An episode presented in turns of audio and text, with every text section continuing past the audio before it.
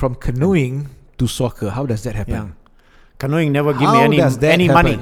Canoeing was a love for the sport. Uh-huh. Basically, I always love the sport, whatever it is, and still love all the sports. Are you still Uh, doing it, canoeing, in your yeah. free time? You still doing it?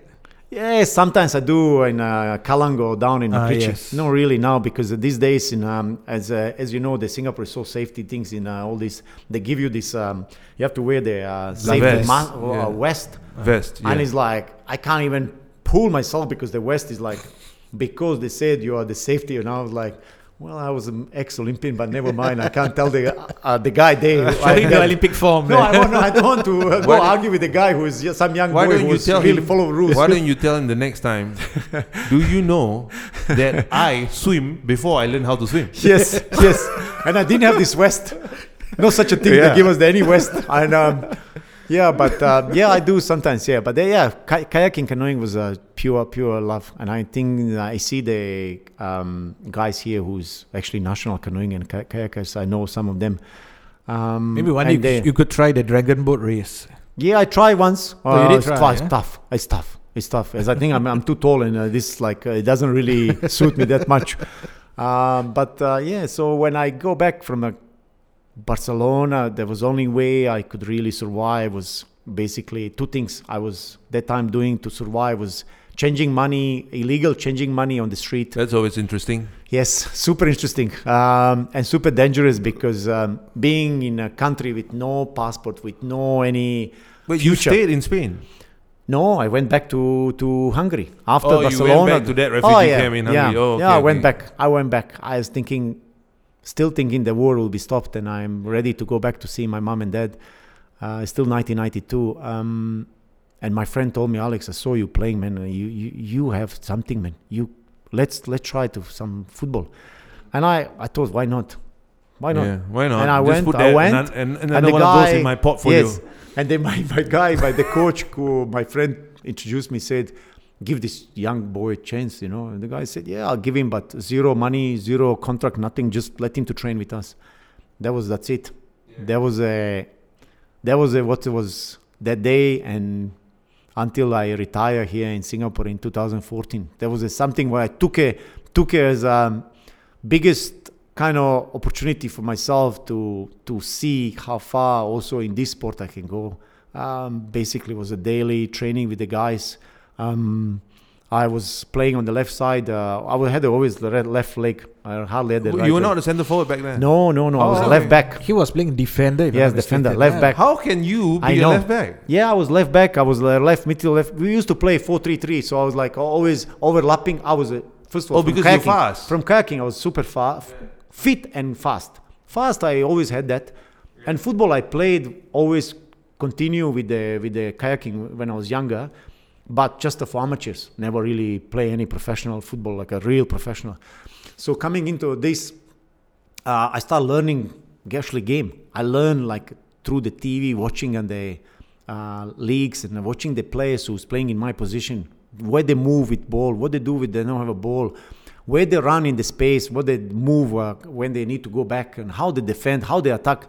Basically, and they're asking coaches, asking the, my teammates how what I should do because you know sometimes, but it was six months of the nightmares of the of the football because um, you know it was tough because it's uh, you know first touch you, I, I was a canoeing uh, you know my body as much was um, in shape of the movement but it wasn't the same but uh, football, you know, yeah, football. stiff. Yeah. yeah much more stiff and took me quite some time to stabilize myself on the field and after that I never looked back Who were you watching when you were on, on on that left back position? Were you watching Maldini or what? Maldini oh, of course, man. Maldini and the funny things the people who I don't know how many people knows that he wasn't even left legger he's a right legger Uh, he's he is centre forward. He's a right legger. that- He's yeah. a right legger. I was a really left left legger, and and then my teammates start loving me because was I was like fittest guy in the team, always. And I always believe, even when I was a canoeing, my coaches always tell me, you want to be on top, you have to tra- train ten times more than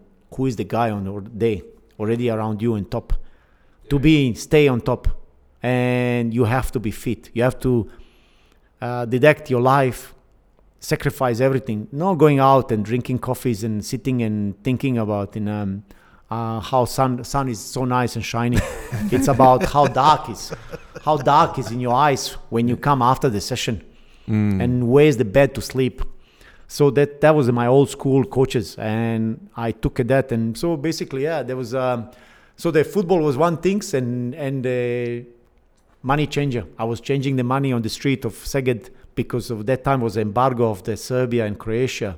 Oh, Serbia. Serbia side was a more embargo, and the people was coming from Serbia to to uh, buy the food, buy the everything because nothing was in the country, and there was a hope for me to make money because uh, basically I was on the street asking people to change the money because currency on the street was much bigger than on the bank. But to do that, you're doing illegally. Police is everywhere, or civil or the normal police. And basically, I was a football player playing now for the club, and then I'm doing this illegally for.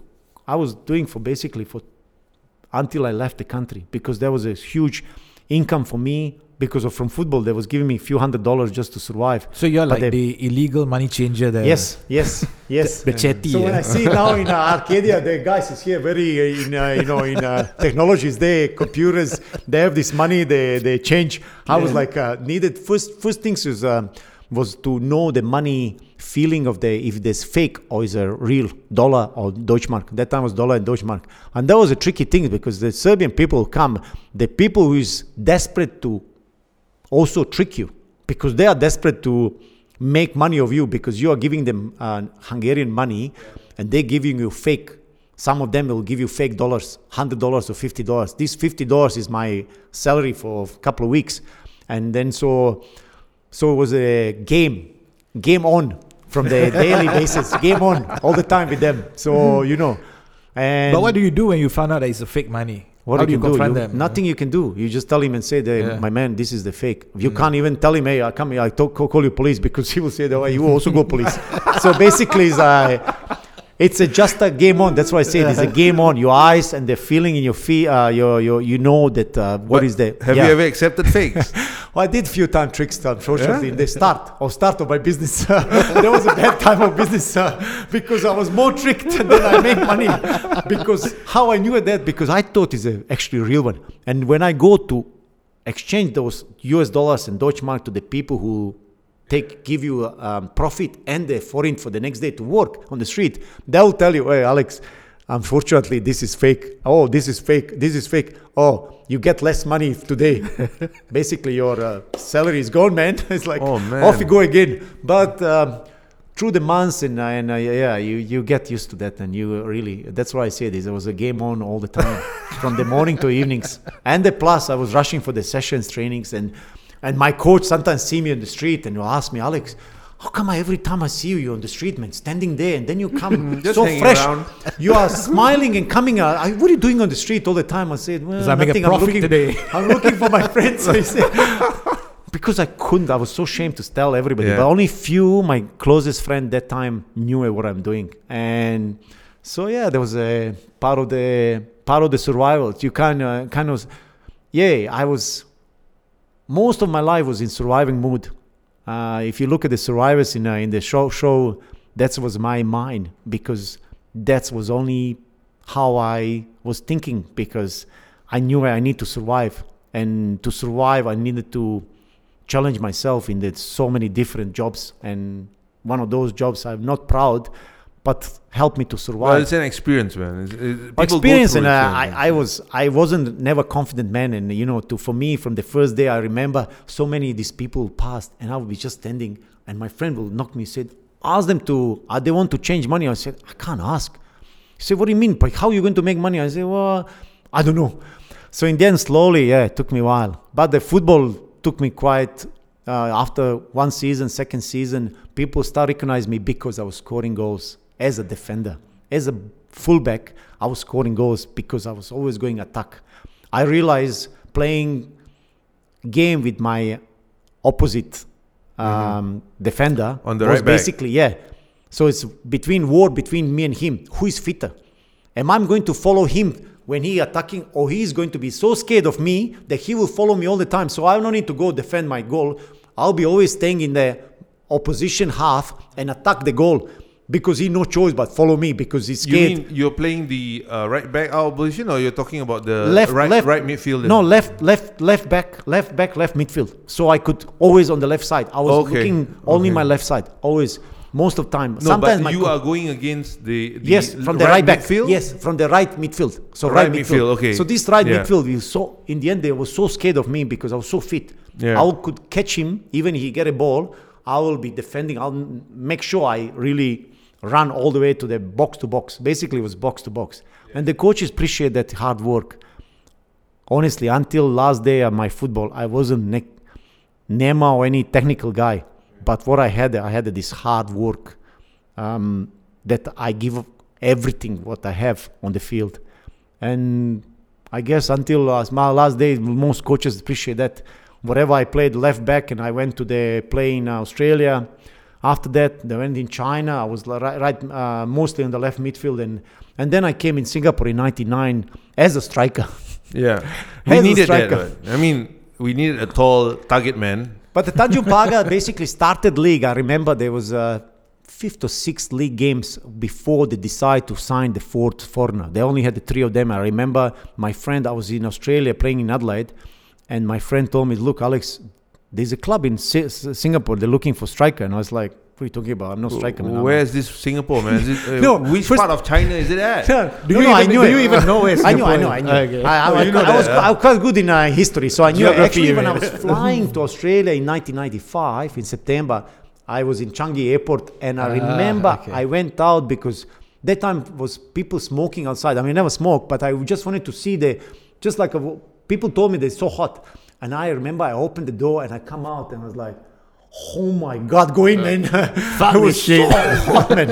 Yeah. And I was like, oh my God, I'm going there. Like, I remember that time I was thinking, oh my God, I'm going end of the world because when I ended end up in uh, Australia, um, there was um, basically after a few weeks, I wanted to go back to Europe because I was so not homesick, but I was so, just sick thinking about how far I went, flying like a 24 hours, like it's like never end down to Melbourne.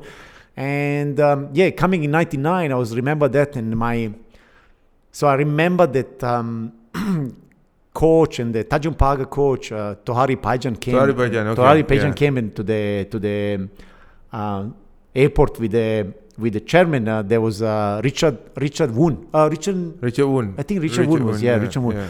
And um, I remember he had this uh, E200 white Mercedes. And this guy was Chinese, like a, I, was, I live in China because I play in China. He was skinny guy, and I was like, "Oh, this guy's a mafia man. He's a mafia for sure, man." And then there's the uh, Hari Paijan. He was like a short guy. and I Yeah, was yeah. like, "Is that a coach, man?" I was like, so short. Like, who's going to? I thinking what kind of authority he has. But I didn't know he was an ex-national player and Yeah. well-known coach that time. I didn't know. I just came, and they drove me to Holland Village. They had an apartment for me in Holland Village, and which is my place now. Until now, never moved. there. Really, yeah? Yes, Holland Village. Man, that's a So nice place to stay, but Yes. for 20 odd years, Yes. yeah. Holland Village. And so they brought me to the Tanjung Pagar, the stadium, and the Queenstown Stadium, which is, let me tell you guys now, nothing changed. It's still the same like 99. That's how much we invested in stadiums. in sports, basically. yes.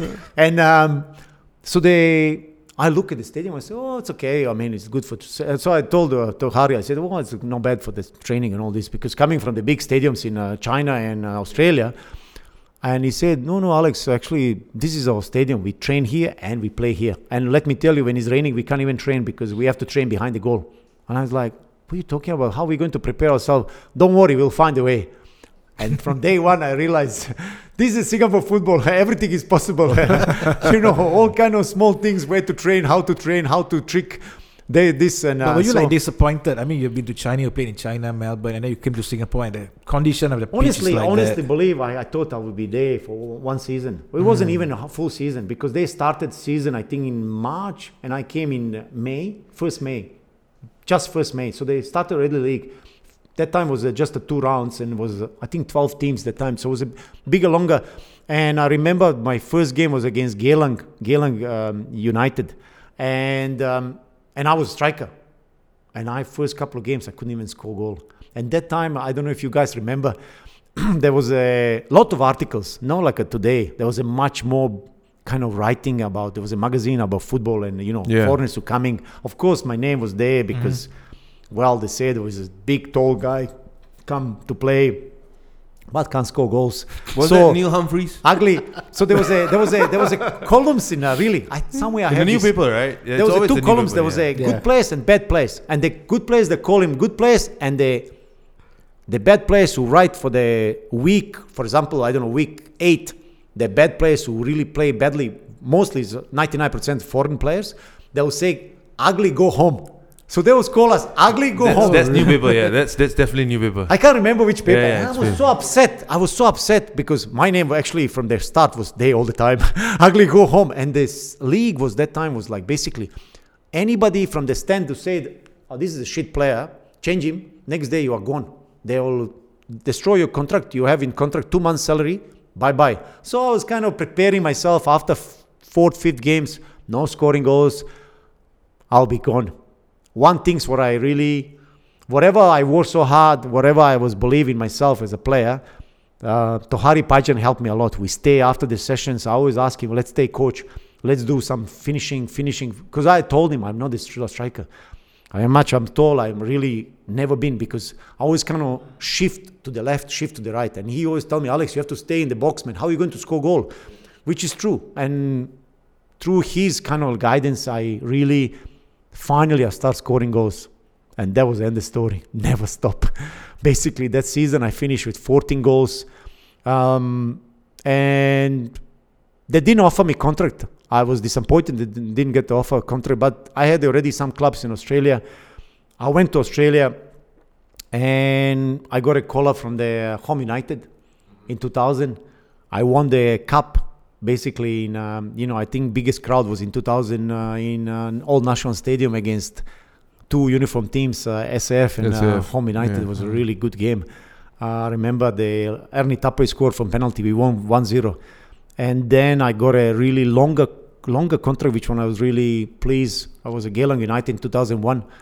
Uh, Patrick Ang as a chairman Yeah, yeah. offered me four years contract. It was a that was Well, that was a long then I, contract. yeah, and I thought this is this is end. You know, I'm going to be here. Uh, my daughter was born in 2002. Then there's my son in 2004, and I was like, okay, I'm uh, here. But uh, in 2001, I already won the league. Only league Geylang won. I was 37 goals scored. Um, 2002, we was playing in. Um, uh, we finished second.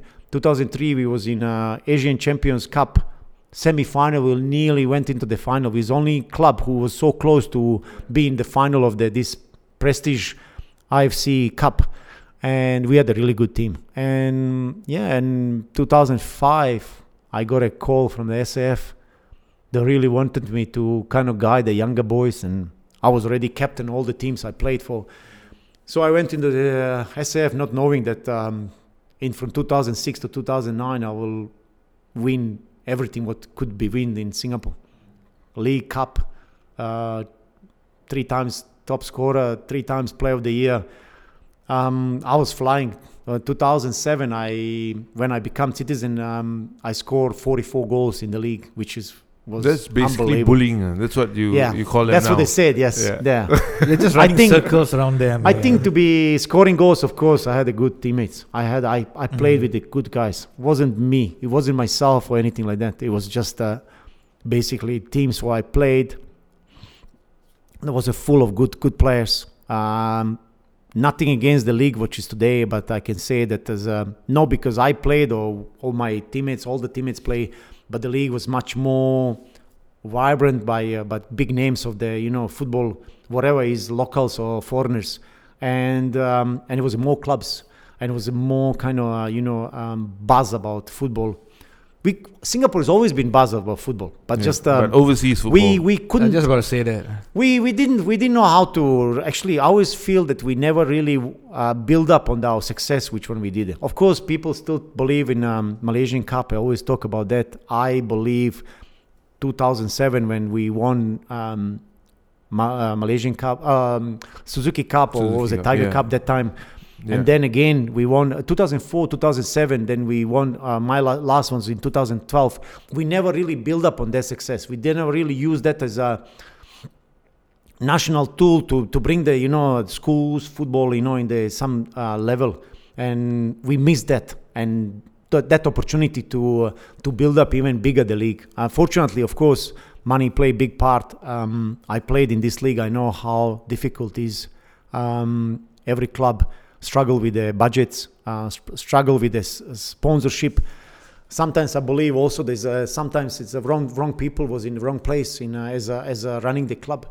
In my time, um, I believe that if you had a good good management or good people who was um, you know running the club, could kind of sell the product as a football you know, to the bigger company and get a get a get a, this league to be bigger and because we we have everything to to succeed we are just need to believe that we can do that One mic stand. Dad. And then while you were playing for Singapore, I think you were one of the you are the first foreigner 2007 november 2007 world cup qualify against tajikistan never forget to wear that captain armband. yeah it was uh, after that i was um, yeah one, only non-born singaporean Yes. who was a captain of the national team How does one of the feel? proudest Yeah. what are the proudest moment not that i asked to to be captain basically as you know the captains usually they choose by team the players around you and i had this opportunity to uh, against bahrain a friendly game on the national stadium to be captain and take the team from the tunnel which is was when the coach told me that i'm going to be captain i, I to be honest i, I thought he's joking Oh, you didn't know I- prior before that. You, you didn't I know that. No, no, Okay. no, no, no. Of course, no. That was like a five minutes before game. Oh, fuck. They, yeah. Usually, the captain is always there, but the, for that game, they they they decide to change the and they said they brought the actually captaincy brought to me, and I was like, almost looking, thinking, me. I was like, it can't be. Uh, I was like, you know, um, there was always local boys, and which is, I believe. Well, I guess the team you know. the best, you. the, the, but the players in the dressing room tr- trust me because Yeah. uh, you know, I was buzzing every game I played for national team. I, I was kind of like couldn't wait to play, but basically uh, couldn't wait because it was um, really something as a footballer and you you want a dream to play for the national team. Basically, even I started playing when I was 37, um, which is risky for even to step in to play for the national team because it's a different level of the football. Is uh, the game is much faster, much more pressure because whatever you did in the league is uh, one thing, but when you come into the national team is uh, um, the the people who lo- watch the national team is a totally different opinions and different. So I don't needed that because I was doing so well in the league. I was a top scorer. I was winning the titles. But again, I told myself I'll try and see to help this team and see how much how far I can go. Not knowing that I will play for five years and 50, 54 times for the national team. 20, 20, 27 goals, 27 goals. I mean, you were still called up while you were in the 40s, late 40s or something. 42 for this- was yeah, my last last, last tournament was the Suzuki Cup in Yeah. uh, in 2012 when we was uh, in in the group with the Malaysia and um, Those none guys, of, huh? yeah none of us uh, none of Singaporean The all said they said we are because we before that twice we tried we never win never even passed the group stage and we was Malaysia was hosting the group against it was us Cambodia and Indonesia, Malaysia, Indonesia, Singapore, and Cambodia. So they all thought we are finished. Group stage will be back in the first week. But to be honest, first time that I had it, I myself and all of us in the dressing room, we had the feeling that we have a really finally we have the good mixture of the players, good professional players. Haris Harun was coming out. Um, we had this uh, Baihakki, uh, Safuwan. I think there was um, there was a really good mixture of the young and the older players who can guide them, and we we really we smashed the uh, Malaysia the first game 3-0. That's always nice, goal. right? That's I always scored third- nice. Yeah, always nice. That's the best. The That's the best. Neighborhood, uh, good rivalry. You know, there was a 90,000 people. I remember we going into the stadium and it was like a 90,000 Yeah, people. Bukit. Jalil, right? Bukit Jalil. Yeah, we yeah. couldn't even hear ourselves. And of course, you know, to to clo- uh, you know quiet them in uh, after the second goal, and especially when I, I I was on the bench and I came on, and five minutes later I scored the third goal, final goal three 0 I was like the best feeling, best feeling. And then we went all the way to final with Thailand, always toughest opponent always to us. you know, yeah. uh, winning against them, you know, bringing trophy. And I knew already before that. I already announced that I'm going to retire from the national team, not knowing actually I will. I was thinking, okay, retire from national team and from the football, but I still stay with the Tampines. Won three league three leagues and uh, another one top scorer, and uh, then I retired in 2014. Just when uh, I'm gonna let you guys do the shit now because I think it's enough.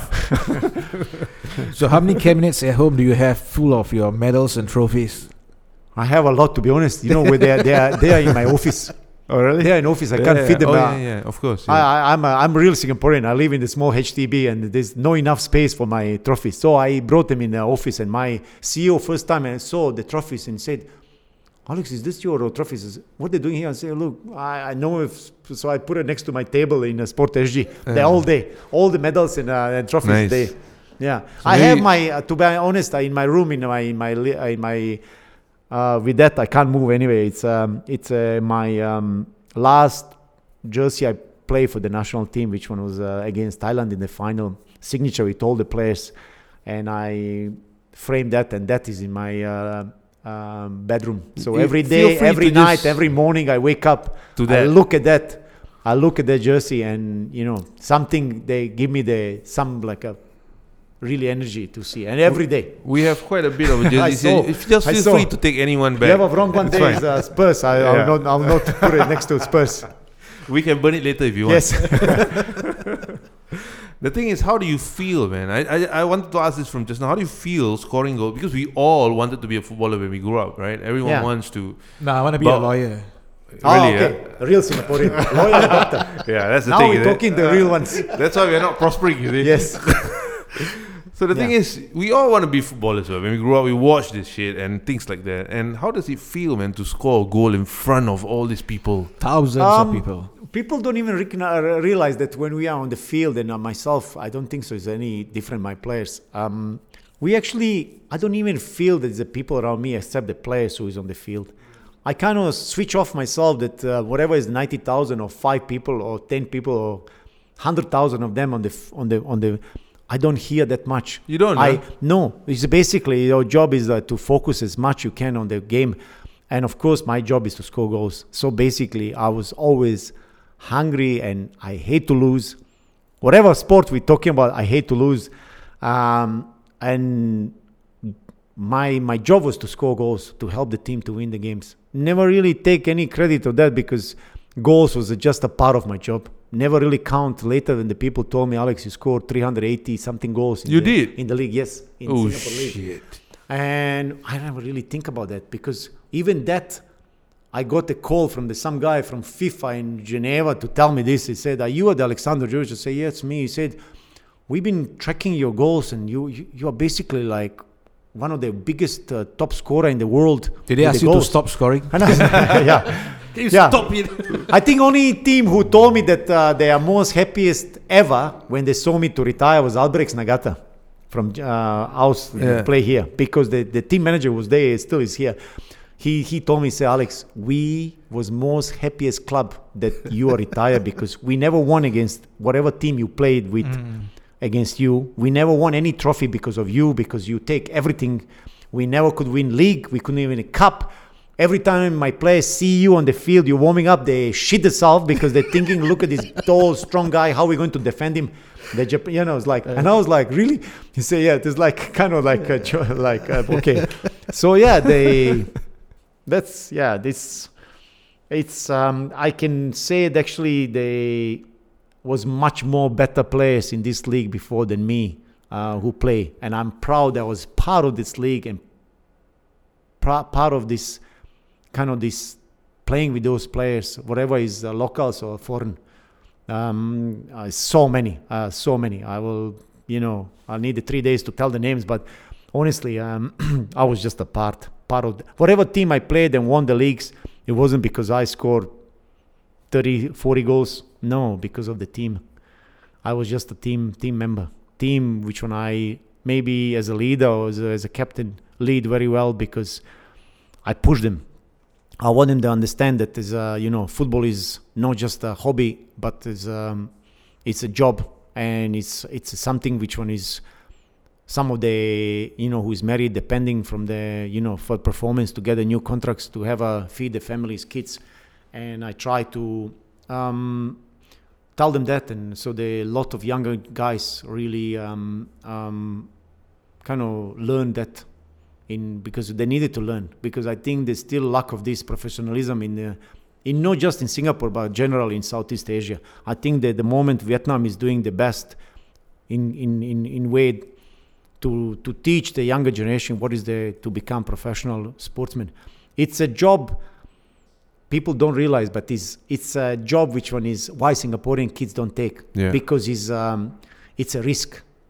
Mhm. It's doesn't doesn't give you Of any course, yeah. yeah it's a risk. Security, like, It's yeah. no security. That's It's why he wanted to be a lawyer. Yeah, that's why he's uh, He's the just one, like yeah, one of those yeah. guys. Well, I I, thought I am told taking my- the bar exam now. let me tell you, I, I have a four kids, so I'm telling my kids also be lawyers and uh, no, be study well, study well. Sport is um, have to be in your life, but study well. Uh, Yeah. Have something, and but can be done. I study, I finish, when in war with army men, but I still um, did all these things. It can be done. It's a problem is um, maybe my generation. I grew up in uh, in uh, very poor, and I will. I I'm still the, the boy who is in this Bosnia village in uh, grew up. I'm still the same. It didn't change me. Whatever whatever people told me today, Alex, you are a legend. You are this and that. Doesn't really count to me because I'm still the same guy, same boy who was growing up in this small village, in on uh, you know in these cows and the sheep and the pigs and dogs and cats and so I'm still the same boy. Nothing changed me, and and I will never change because I believe that you have to stay who you are and Yes. yeah and I'm Stay trying to to teach and that's just beautiful. trying to teach this younger generation. I even I, I'm struggling teaching my kids because when I tell them, my kids big now, but the- I tell them they say, oh, "Daddy, you are old school. You're talking nonsense because uh, you know uh, you are now old. I ever just, go now just again." take the Old- iPad away, man. Yeah, I know. iPad or video games. Video games. yeah. Unfortunately, yeah, they, they, this is what is um, biggest fight we're having in the sports. And here, it's life is too easy, too easy for the kids. Whatever we give them, everything. Um, younger generation, maybe Kuan Yew generation, wasn't even much in the sport because they didn't have time for the sport because they needed to survive and they build what is we have today in this Singapore. But what we're fighting today is basically technology. We're fighting in internet. We take um, Instagram, TikTok, whatever, whatever is. And I, as a father, or you guys, and you see this around, it's no different. People f- um, changing very fast, which is quite dangerous. And I believe actually the sport is the biggest tool to stop this. I think the stop for uh, not only older generation, but especially for younger generation, for the Yeah, kids in the makes schools. a lot of sense. Yes, to sport to have in their lives, whatever is uh, they're going to have uh, in uh, just to be amateurs or just love the sport. They should be there. They should be emphasized as much we could in this country to take a sport. Whatever is a single sport or especially is team sports because team sport give you un- unity, give you the different real race and religion kids playing together with no even knowing who they who. Because um, and and they're growing up together. And then when they see each other one day and they will remember oh I, I was playing with you remember 10 years ago. Maybe they will see boys will see each other in the army.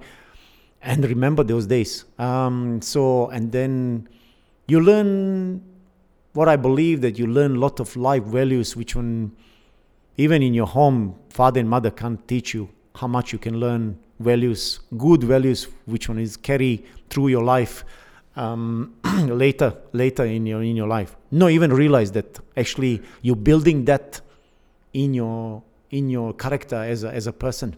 So i believe that we should really invest as much we can in uh, in the sport. Uh, not only in singapore but i think general i think world is changing and i think everybody thinking same probably to to go back in uh, old roots to love for the sport Are your kids or your son following in your footsteps, interested in football? My daughter is actually she's um, they are now big. They are she's 19. She play uh, volleyball for the state, uh, Victoria volleyball. She was Oh, playing. okay. um, my son is my two boys. They are basketball uh, playing basketball. Um, they they okay. My oldest son is 17. He's quite tall like me. Um, the younger one, um, they now I have a little one. He's two and a half. I think all pressure on him.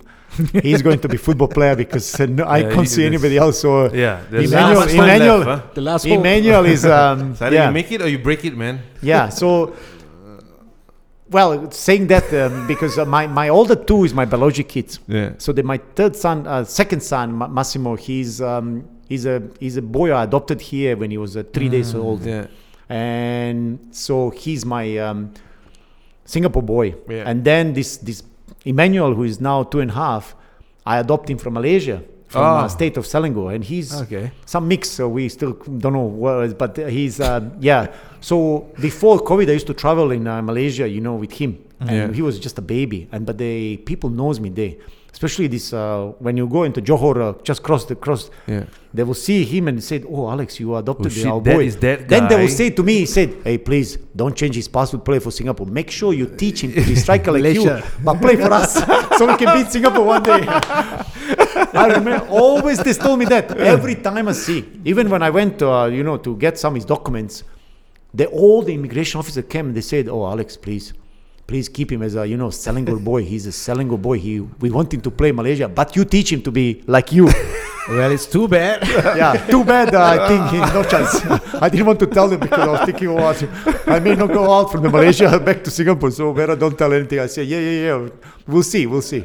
And Yeah, wha- so- what's your role now, man? You're principal in Sports SG? Yeah, I'm. Um, I joined the Sport SG after retirement um, in um, 2016. Yeah. I've been uh, principal of the ba- basically largest ac- football academy you c- you can find here in Singapore. It's um, fully basically funded by government um, and is very affor- affordable. Basically, my always dream was uh, actually even when I joined them uh, was to to have in Singapore some, something like the kids to whatever kid you are to join and enjoy playing sport.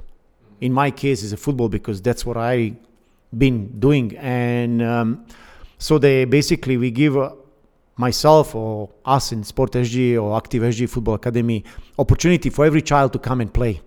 Whatever the level of football is zero or they are playing really well, we find a spot for them to be there. What we want to to achieve is uh, to get uh, as many kids to come and play the sports, whatever is a football, basketball. We have uh, many academies, and is super cheap. It's only a few dollars.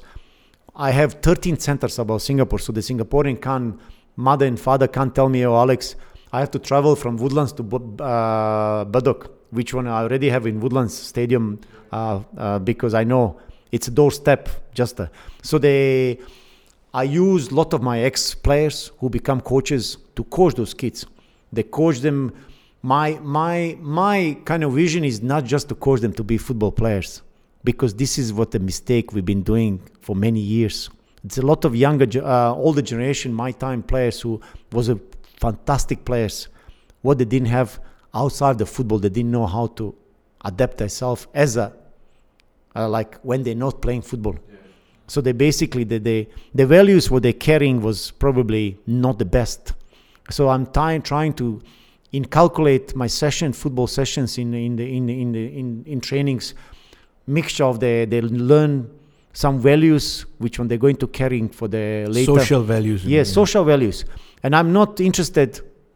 I see the good child playing well. Yes, I will uh, take the notes, but I'm interested to the kids to individually each of them take something for the rest of their life as a as a sport as a football as a footballers. Whatever they're going to be in there because if we have a lot of kids before covid i had uh, 3000 kids train every weekends all different age groups. And um, unfortunately during the covid with the numbers went down because you know it's it's just impossible to to make the sessions.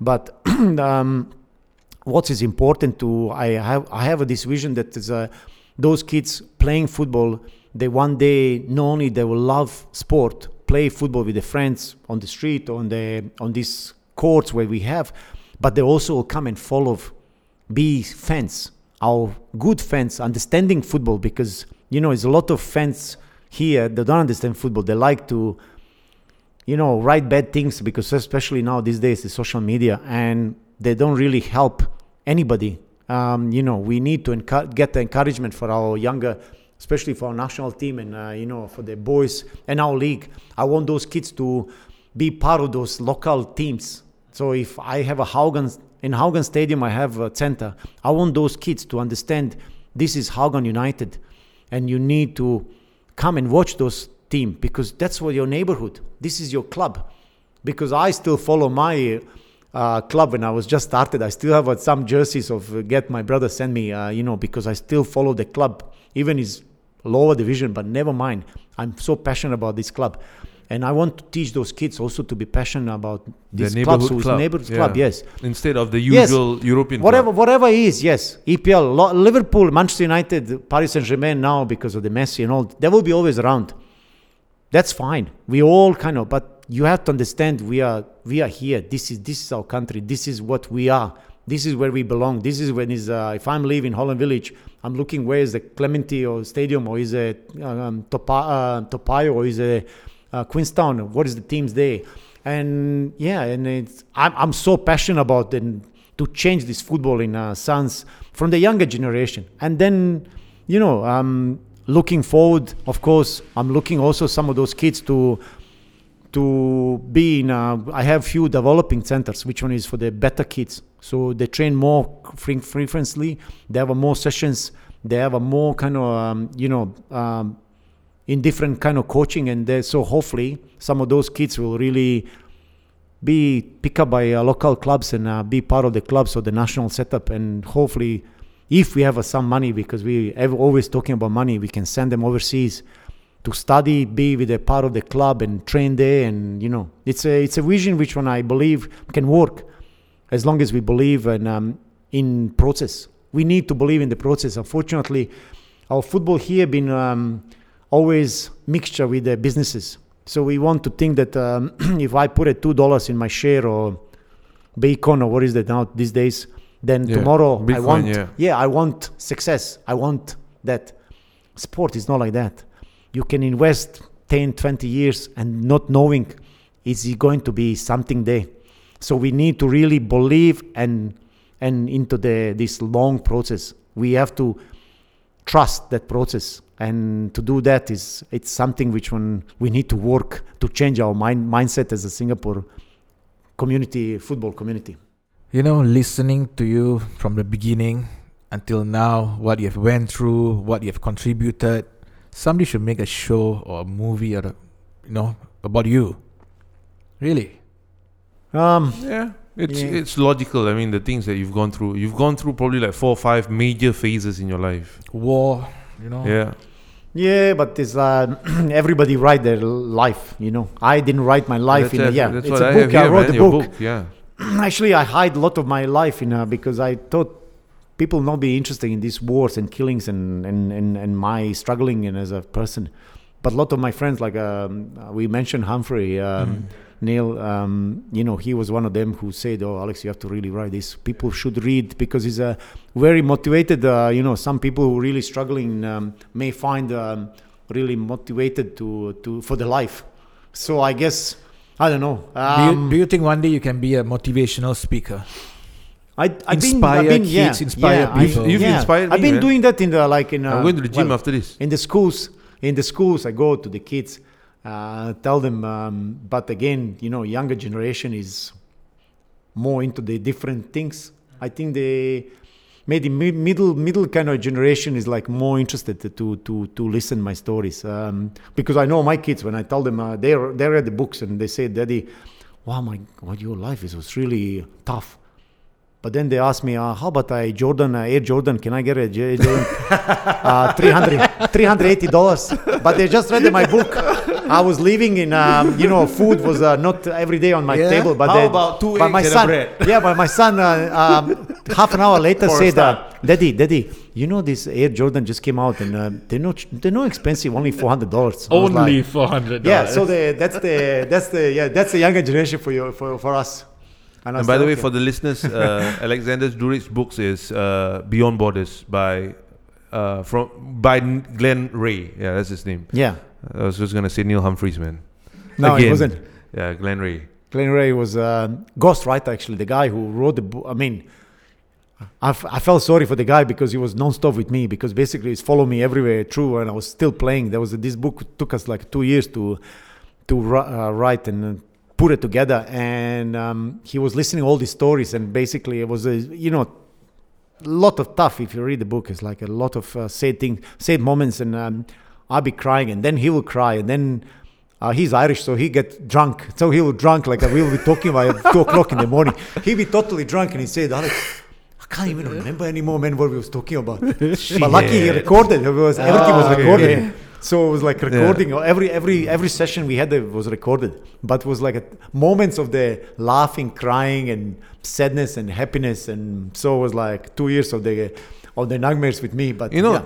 The thing is, uh, when I when I hear your stories when you were you who you were back then, and I actually imagine the only lot of people that ex, that existed right now is those UFC fighters from Dagestan. yeah, that's They live a harsh life, and then after that, they they kind of brought their art over to the world, and then now people are You realizing like this those, talent. like. Khabib Nurmagomedov. but they're happy. the happy. whole lot, the whole Whole lot. lot, There's a few Yeah. of them, yeah. but they they respect life. I think we all uh, what I went through and how I grow up as a you know I respect the life. I respect.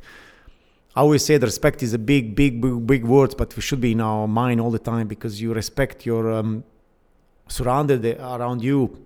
Uh, you respect the people, whatever they are, good or bad. I, I went across so many different people. There was a good and bad. Uh, for the good people, I really respect them and I like them. Um, for the bad people, never say anything wrong. I just leave them. That's their opinion and how they think, and so that's that's that's it. Yeah. So it's, that's that's the thing, man. We've had how how how long is this, Ashraf? How long do you think this is? Two hours. Yeah. Is it two hours? it's So we are close to the four insane. hours. We're gonna continue for another two hours. no, I think there will be this one will be too long. Whatever listeners will No, be, we've they will say, had two and a "Oh, this- half. We've had two and a half. and we are the second Yeah. person. Yeah. Yeah. Okay, I know no, enough. Yeah, That thing is yeah. enough. This is this is fantastic. We're gonna end it here. It's fantastic having you here. It's a pleasure, It's man. inspiring. listening to your Yeah. stories. And by the way, this podcast is gonna be out after your birthday, but happy fifty-first birthday, Alexander Duric. Thank you, Thank, thank you you very much. much. The first birthday, Thank Alexander you. the Great. Thank you. Thank Cheers, you. man. Thank you.